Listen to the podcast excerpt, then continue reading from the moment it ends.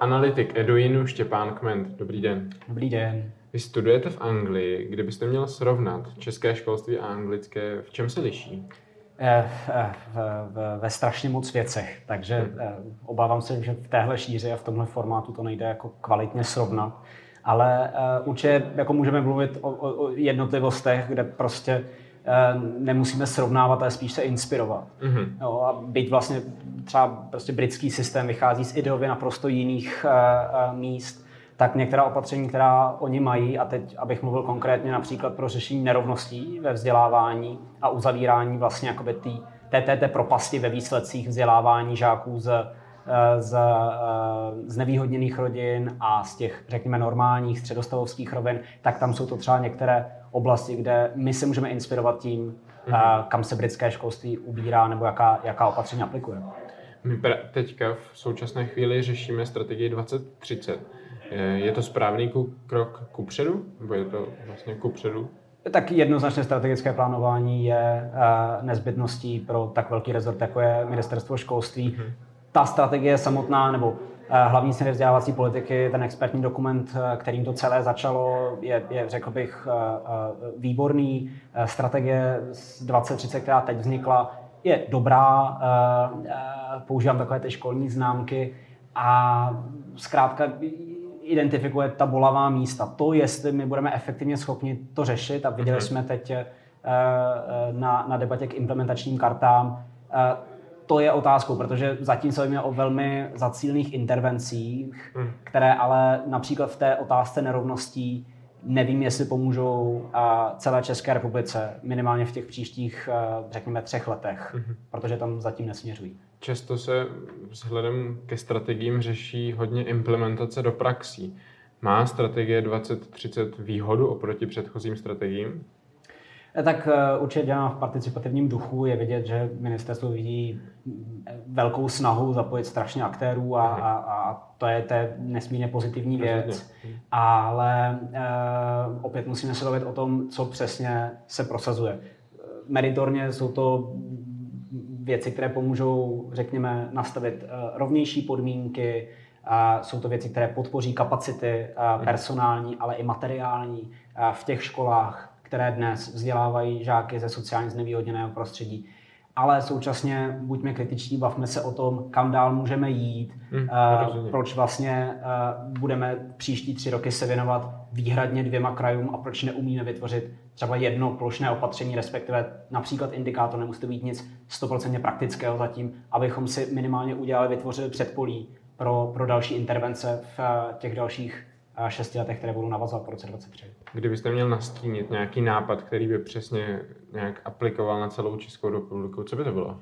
Eh, a tady se asi můžeme nejlépe eh, inspirovat z Velké Británie, kde eh, ta datová základna pro, pro, pro informování o stavu vzdělávání je, je opravdu silná.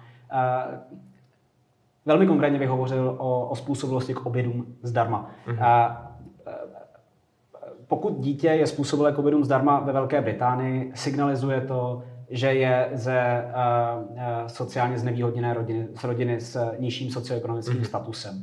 To se pak převádí do toho, že škola ví, kolik takových dětí má. A nemusí to dítě nutně ty obědy zdarma pobírat. Mm-hmm. Stačí, že je způsobilé. Ta škola pak víme, že má například, že vzdělává například 30 40% dětí, mm-hmm. které jsou způsobilé covidům zdarma. Mm-hmm. A co to pak znamená ze systémového hlediska je, toto je škola, která se potýká s žáky z kohorty, která je eh, která vyžaduje mnohem více prostředků, která vyžaduje mnohem více péče, mnohem více vzdělávacích zdrojů, ať jsou to pedagogové, ať jsou to materiální podmínky, nebo velmi prakticky snídaňové kluby, doučovací kluby, mm-hmm. čtenářské kluby a tak dále. A jsou to všechno peníze a zdroje, které musíme alokovat těmto školám. Mm-hmm. Takže jestli jedna věc, nad kterou uh, bychom měli přemýšlet, je to uh, nespolehat se pouze na mezinárodní šetření, které nám dávají nárazové uh, zprávy o tom, jak moc je eh, socioekonomický stav závislý, eh, nebo pardon, výsledky vzdělávání závislé na socioekonomickém stavu. Ale mhm. pojďme se průběžně bavit o tom, jak můžeme vědět, které školy vzdělávají děti, které jsou eh, sociálně znevýhodněné a jak správně směřovat prostředky do těchto škol. Takže budeme určovat to, koho vlastně škola učí podle obědu? Možná, možná to zní zvláštně, ale v, v, v, v té teorii se bavíme o nějaké proxy. Mm-hmm. Je to proxy, je to prostě jako zástupný údaj, díky kterému my jsme schopni něco vědět.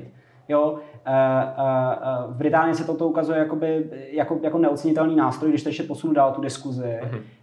Tam v uzlových bodech měří výsledky žáků, kteří jsou způsobili k obědům zdarma a jsou schopni říct, tato škola, té se daří mm-hmm. posouvat děti a jejich, jejich výsledky vzdělávací, přestože ty děti pochází z rodin, kde to mají těžké. Jo. Mm-hmm. Právě protože ta kultura, a teď se dostáváme k takovému většímu tématu, je zaměřená na to, abychom vzdělávali a pomáhali těm nejslabším, že to, jsou, že to je, to je vlastně jakoby ten, ten náš cíl, pomoct dětem maximálně, co to jde. A bavíme se o spravedlivém školství, o spravedlivých podmínkách. Mm-hmm což je vlastně interpretace těch rovných podmínek. Protože pro spoustu lidí rovné podmínky vzdělávání skutečně znamená, že všem nabídneme totéž, jednu mhm. věc, ale vždyť my víme, že děti přichází do škol jako do bezpečného prostředí z různých rodin a hledají tam různé věci. Jo? A to je právě o tom, jak můžeme my ten systém dělat spravedlivý, jak můžeme školám, učitelům pomáhat natolik, aby oni mohli nakonec těm dětem pomoct do té míry, co to potřebují. Takže se ne, nezaměřit na celoplošné, v podstatě, když to zhodnotím na celoplošné pro všechny školy stejně, ale určit podle toho, jak to škola potřebuje? Tak uh, přirozeně škola potřebuje nějaký základ finanční pro, Rozumě, pro, své, pro své fungování. Samozřejmě. Ale ano, pokud se budeme bavit o tomto a pokud mám jako pokračovat třeba v tom britském příkladu, bavíme se o něčem, co oni nazývají pupil premium. Uh-huh. A mhm. pupil premium je uh, uh, nároková částka, která není vázána na určitý cíl. Tak co to znamená je, na dítě, které je způsobil jako bydům zdarma, anebo je z pěstounské péče, z náhradní péče, z dětského domova, uh-huh tak na hlavu tohoto dítěte škole jde neadresních tisíc liber zhruba mm-hmm. ročně. Mm. A škola eh, se rozhodne, jak tyto prostředky rozdělí. Musí ty prostředky doputovat nějakým způsobem dětem a opět říkám, můžou to být ty snídaňové, může to být nějaké doučování, může být nějaký normativ navíc pro učitele, eh, může být nějaké vybavení pro ty děti, které mm-hmm. třeba někdy nemají technické vybavení a tak dále. A tohle je třeba jeden ze způsobů, jak zmiňujete, eh, jak vlastně adresně posílat těm školám prostředky, protože vzdělávají žáky, kteří ty prostředky zkrátka potřebují.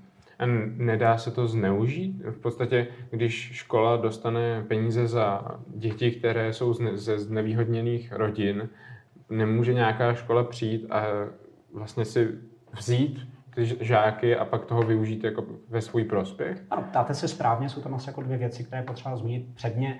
Eh, způsob odpovědům eh, zdarma je, řekněme, v českých eh, pojmech jako byrokratický proces. Uh-huh. Takže, takže jak, si, jak si obejít ho tím, že zkrátka řeknu, teď nemáme peníze, nijak to nedoká, to, to není možné. Uh-huh. A druhá věc, na co se ptáte škola ve Velké Británii, která hospodaří s těmito prostředky navázanými na tento účel, musí zveřejnit na webových stránkách, a to součástí i třeba zjišťování Eh, školní inspekce, mm-hmm. jak ty prostředky investovala. Yeah. A je tam, eh, je tam závazek, oni musí ty prostředky investovat do těch dětí nějakým mm-hmm. způsobem, jak mm-hmm. jsem zmiňoval. To bude vše a snad se to zlepší i v České republice. Věřím tomu, díky. Děkuji.